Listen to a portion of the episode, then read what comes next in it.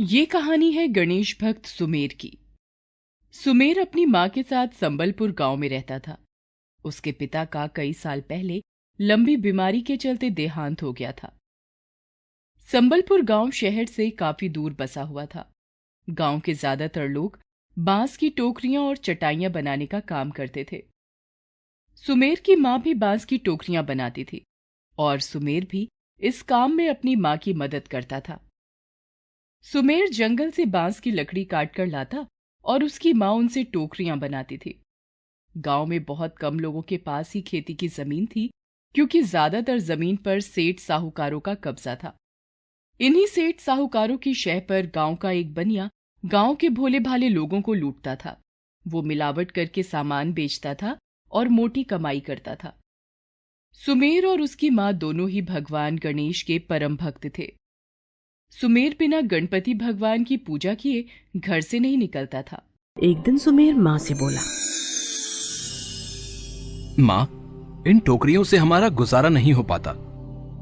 क्यों ना हम किसी के खेतों पर जाकर काम करें? सुमेर खेत मजदूरी भी तो ज़्यादा नहीं मिलती। फिर हम खेत मालिक के नौकर ही तो कहलाएँगे। अभी तो मैं अपने आप से काम करती हूँ। माँ पर हम कितनी गरीबी में दिन गुजार रहे हैं। आप कहो तो मैं शहर जाकर कोई कामकाज ढूंढूं। बेटा, अगर तू भी चला जाएगा तो मैं किसका मुँह देखकर जीऊँगी रे? सुमेर को माँ ने गले से लगा लिया। दोनों बड़ी देर तक मन ही मन एक दूसरे की चिंता में दुखी होते रहे। अगले दिन सुबह सुबह ही सुमेर जंगल से बाँस की लकड़ियाँ लेने चला गया। माँ ने उसके लिए दो नमक की सूखी रोटियाँ बना दी। सुमेर रोटी और पानी की बोतल को एक डंडे में बांधकर जंगल की ओर चल पड़ा।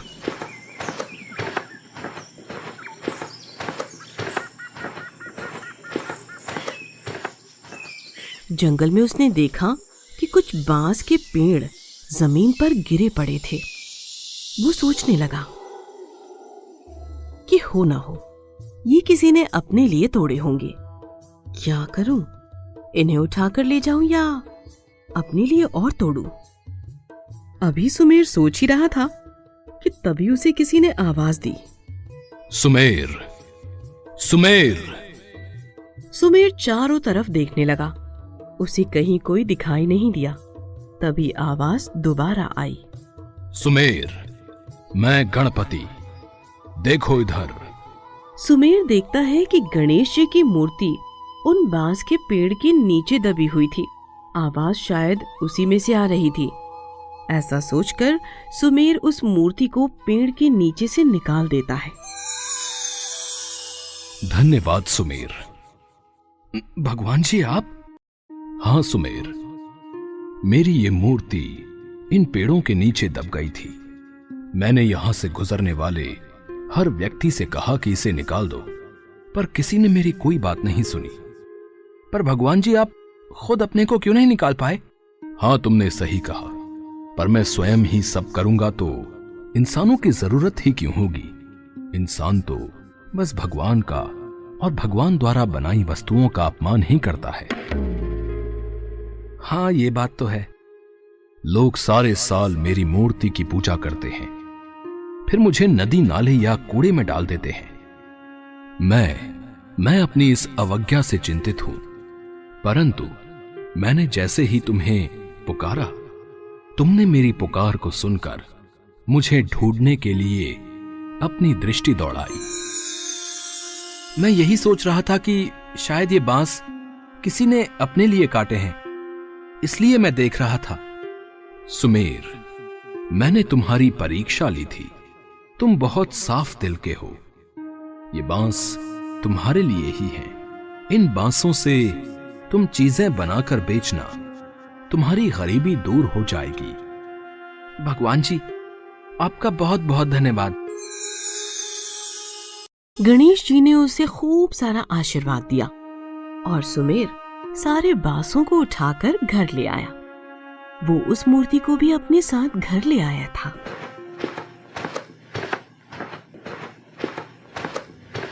माँ माँ देखो आज मैं कितने सारे बाँस ले आया हूँ। साथ ही ये भगवान भी। अरे तूने तो कमाल कर दिया इतने सारे बाँस। माँ ये कमाल तो इन गणपति जी का है। ये कहकर सुमेर माँ को अपनी सारी बात बता देता है। सुमेर गणपति जी की बड़ी कृपा है। चल इसे मंदिर में सजा दे। क्या पता हमारे दिन फिर जाए? सुमेर मंदिर में गणपति जी को रखकर, हाथ जोड़कर, मन ही मन उन्हें धन्यवाद देता है। माँ शाम के वक्त बांसों की टोकरी बनाती है। रात में दोनों रूखा सूखा खा पी कर सो जाते हैं। अगले दिन सुमेर माँ के साथ टोकरी बनाने में मदद करता है। तभी दरवाजे पर एक अजनबी आता है। कोई है? आ, क्या आप लोग बाँस की टोकरियाँ बनाते हैं? आ, जी हाँ हम टोकरियाँ बनाते हैं। आ, मैं शहर में हलवाई का काम करता हूँ। मुझे शादी ब्याह में काफ़ी टोकरियों की ज़रूरत पड़ती है। हाँ हाँ ये टोकरियाँ देखिए आपको अच्छी लगेंगी। ठीक है बहन। आपको मैं एक टोकरी के सौ रुपए दूँगा। मेरे लिए आप दस टोकरियाँ बना दीजिए। कुछ पैसे अभी दे रहा हूँ बाकी काम पूरा होने पर। सुमीर और उसकी माँ का खुशी के मारे ठिकाना न रहा। वे उस अजनबी को तीन टोकरियाँ दे देते हैं। बाकी की टोकरियाँ चार दिन के बाद देने की बात कहते हैं। बहन चार दिन के बाद फिर आऊँगा। सुमेर और उसकी माँ गणपति जी के आगे वे रुपए रख कर उनका ढेर सारा धन्यवाद करते हैं। अब उनके दिन फिर गए थे। दोनों खूब मेहनत करने लगे। उनकी टोकरियाँ दूर दूर से लोग आकर ले जाते। सुमेर की तरक्की को देखकर गाँव वाले परेशान होने लगे थे। एक दिन वो बनिया उनके घर आकर बोला सुमेर की माँ क्या जादू मंत्र फेरा है? तुम्हारी टोकरियाँ तो बड़ी बिक रही हैं। हाँ भाई ये सब गणपति जी की कृपा ही है। बस हम तो मेहनत ही करते हैं। फिर हमारा क्या होगा? हमें फ़ायदा कब होगा? सेठ जी आपका फ़ायदा? देख भाई सुमेर इस गाँव का हर बंदा मुझे जानता है। मैं तो व्यापारी दिमाग का हूँ। तुम मुझे अपनी कमाई का कुछ दोगे तभी मैं अपनी दुकान से तुम्हें खरीदारी करने दूँगा। ओह तो ये बात है। सेठ जी, आपकी दुकान से तो हमारा राशन पानी आना तो कब से बंद है? साल भर पहले आपने पुराने हिसाब के कारण हमें अनाज देना बंद कर दिया था। अरे अरे, सुमेर, वो तो मैंने भाई, ऐसा है कि मैं आपसे विनती करती हूँ कि आप हम लोगों को माफ़ ही करें। हम आपको कुछ भी नहीं दे सकेंगे। रहा अनाज का तो वो भगवान की कृपा से सुमेर शहर जाकर ले आता है। बनिया भौचक्का होकर उन दोनों को देखता रह जाता है। फिर अपना सा मुँह लेकर घर से बाहर चला जाता है।